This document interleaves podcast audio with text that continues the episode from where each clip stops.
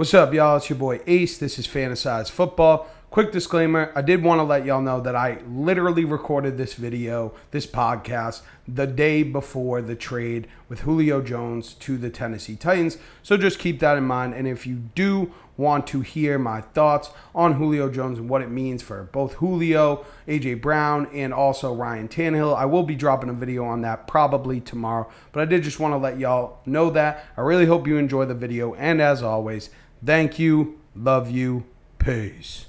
What's up, y'all? It's your boy Ace. This is Fantasize Football. We are back once again bringing y'all some fantasy football content for the 2021 fantasy football season. Welcome back to the channel. Welcome if you're new.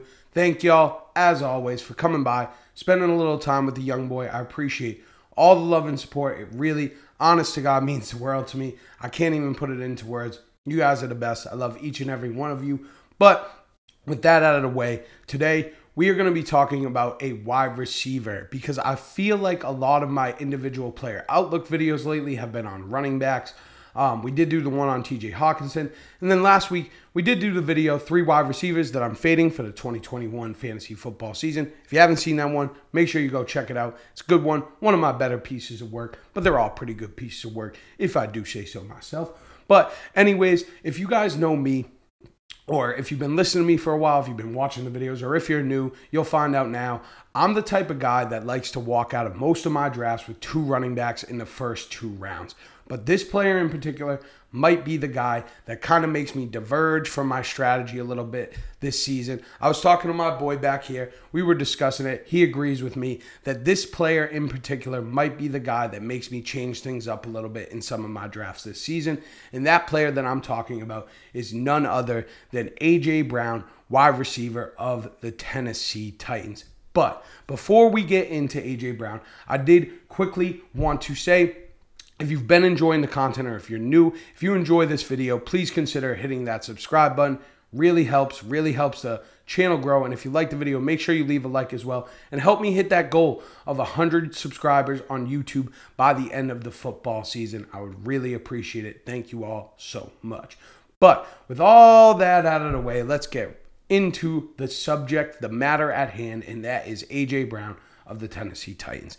And before we talk about my outlook on AJ Brown in 2021, let's quickly talk about what he's done in his rookie and sophomore seasons in terms of half PPR fantasy finishes. So, in 2019, he finishes as the wide receiver 15 overall on the back of 191.1 half PPR points, plays in all 16 games, good for 13.6 fantasy points per game, a wide receiver 27 finish in points per game. Then last season, 2020, he plays in 14 games, but he finishes as the wide receiver 11 overall with 212.5 half PPR points, 15.2 points per game, good for the wide receiver 5 in points per game, half PPR last season. So we see a huge step forward for AJ Brown in his rookie season to his sophomore season in terms of his role in the offense, in terms of his production, and in terms of his efficiency. He goes from an 18.8% target share in 2019 to a 21.5% target share in 2020. And like we mentioned, he only played in 14 games last season. And in those 14 games, he had 106 targets on a team total 420. Blaze it pass attempts for the team, which was good for a 25.2% target share. Now, if you don't know, if you do know, Corey Davis, Jonnu Smith, Adam Humphries, all of them leave in free agency this offseason, and they leave behind 193 targets in this offense combined, which is good for a combined 39.5% target share between those three players. Now, the Titans go out, they replace them with free agent Josh Reynolds of the formerly of the Los Angeles Rams, a guy that's been the third, fourth option for the Rams in the past. We've never seen him in a secondary role before. Dez Fitzpatrick, a day three pick in this year's NFL draft. And then I expect Anthony Firkser to kind of take a step forward, kind of go into that Jonnu Smith role, maybe a little bit more. But like I said, these guys are leaving behind nearly a 40% target share. Now, I don't expect Firkser to all of a sudden shoot up to a 18 to 20% target share, right? I expect him to probably be somewhere around 15%. And then I don't see Dez Fitzpatrick and Josh Reynolds holding over a combined 30% target share. Like I said, Josh Reynolds is rel- relatively unproven, and Dez Fitzpatrick is a day three pick. I did expect the Titans to invest a little, um, a little more draft capital in a wide receiver, but they didn't. But to me, what this says is that AJ Brown is in a position to take on an even larger role in this offense in 2021. Now, let's just assume that AJ Brown goes up from a 25.2% target share, like we had mentioned before, up to 27%. So just a 1.8% increase. And of course, he needs to stay healthy. This is a whole 17 games. All these projections I'm going to give you guys are 17 games unless I specify. Otherwise, we will be using half PPR. But I have the Titans projected for 516 pass attempts this season. So you give them a 27% target share. That is 139 targets. Now, let's take a quick look at AJ Brown's efficiency metrics over the past couple of seasons. So in 2019, he had a 61.9% catch rate, 12.5 yards per target, and he scored eight touchdowns on 84 targets, scoring a touchdown on 9.5% of his targets.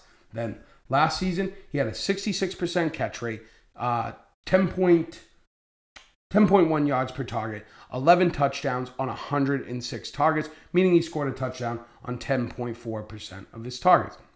One thing you have to keep in mind when we talk about AJ Brown of last season is we know this for a fact now. He was playing a hurt, he was playing hurt for a lot of last season, so you would expect that kind of would have affected his efficiency, right?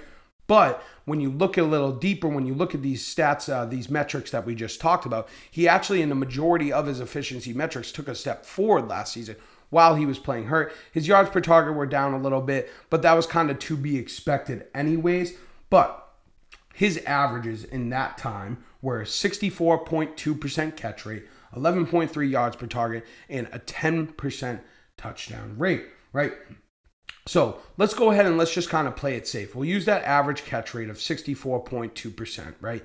We'll use that average of 11.3 yards per target over the past two seasons. And then we'll give him 80% of what his touchdown rate. So he'll score a touchdown on 8% of his targets. And the reason why I think that this is feasible, even with an increase in volume and within the range of, range of outcomes for AJ Brown, is one, because I'm starting to think, you know, based on the past two seasons, that maybe AJ Brown's stats aren't an outlier, and AJ Brown himself is kind of an outlier. He's just super, super talented, and he's kind of breaking the the mold uh, of what we should expect from some wide receivers. You know, he's kind of a step above. He's one of the most talented receivers in the league. And then last season, we saw him maintain, if not get a little better in some of his efficiency metrics, even while playing hurt. So even with the increased volume, I do think he should still be able to maintain his efficiency or at least come close to it. So if we take 139 targets, we use that 64.2% catch rate. That is going to be good for 89 catches. And then we take the 139 targets, 11.3 yards per target. That's 1,570 yards. And then if he scores a touchdown on 8% of his targets, 139 targets, that's 11 touchdowns. Good for a stat line of 139 targets, 89 catches, 1,570 yards, and 11 touchdowns. That would have been good for 267.5 half PPR points, 15.7 points per game, which would have kept him last season still as the wide receiver five, but it's almost a, uh, it's about a half a point higher per game than what he did last season, right? And when you look at this, the volume on a per game basis really doesn't change much. So the efficiency shouldn't really change much either if we can if we're going to be going by what he's done in the past. He's going from 7.6 targets per game last season to 8.2 targets. So it's actually only an extra target every other game based on these numbers we just discussed. Now, let's let's look at this right? Let's look at kind of like what i expect his ceiling to be. And maybe this isn't even his absolute ceiling but i absolutely see this in his range of outcomes. Let's let's say that aj brown enters that. Stefon diggs DeAndre Hopkins kind of tier in terms of his role in the offense and goes up to a 29% target share, that would be 150 targets. Now, he doesn't necessarily even have to go up to that tier in um, in in target share if the if the Titans you know, throw the ball more. I'm just saying, like, imagine if AJ Brown gets 150 targets and he can maintain the efficiency he's had on average over these past two seasons. That would be good on 150 targets for 96 catches, 1,595 yards, and 15 touchdowns. Now, that is good for 307.5 half PPR points total. 18.1 points per game, which last season would have been good for the wide receiver three and half PPR scoring.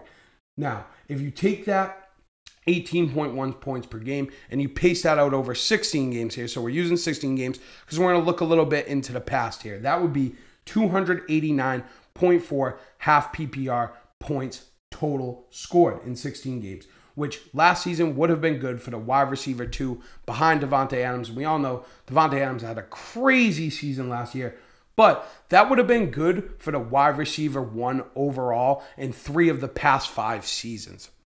So, what does all this mean for fantasy football, right? We kind of went through this a little closer to what I expect AJ Brown's floor to be. Obviously, things could go wrong. He doesn't play a full 17. Obviously, this is all based on him playing a full 17 games.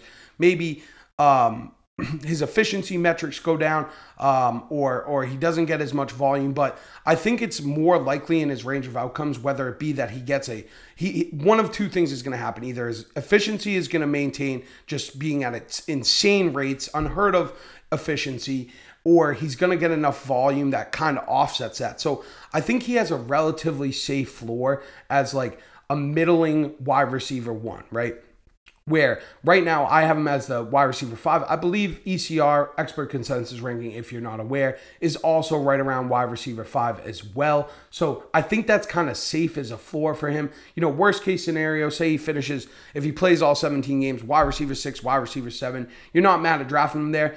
But he does have the upside if everything goes his way to finish as the wide receiver one overall. And that is why I may be in some of my drafts this year kind of you know, especially if I have a pick in the in the middle of, of my draft or in the end of the draft and AJ Brown falls into that middle of the second round, late second round, I might be kind of pivoting off that running back, running back, you know, I get a strong running back in the first round, go and grab AJ Brown and then get my second running back in the third round, grab my third one in the fourth round and then just go, you know, load up on receiver, get my tight end, all that after that. It's because I do think that AJ Brown could realistically, if all things go his way, finish as the wide receiver one overall this season.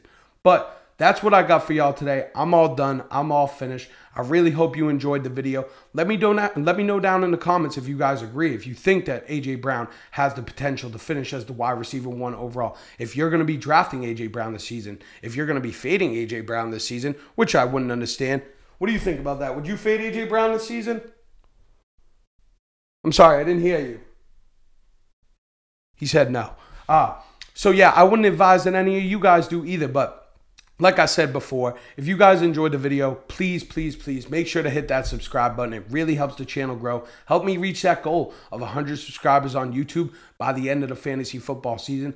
I would really, really, really appreciate it. Thank you all for spending some time with me. really means the world to me. I couldn't thank you enough. And with all that out of the way, wait Socials down in the description. Make sure you follow me on Instagram and Twitter and check out the podcast version if you prefer to listen as well. Almost forgot about that. But now, all that out of the way, you know the time it is. Thank you. Love you. Peace.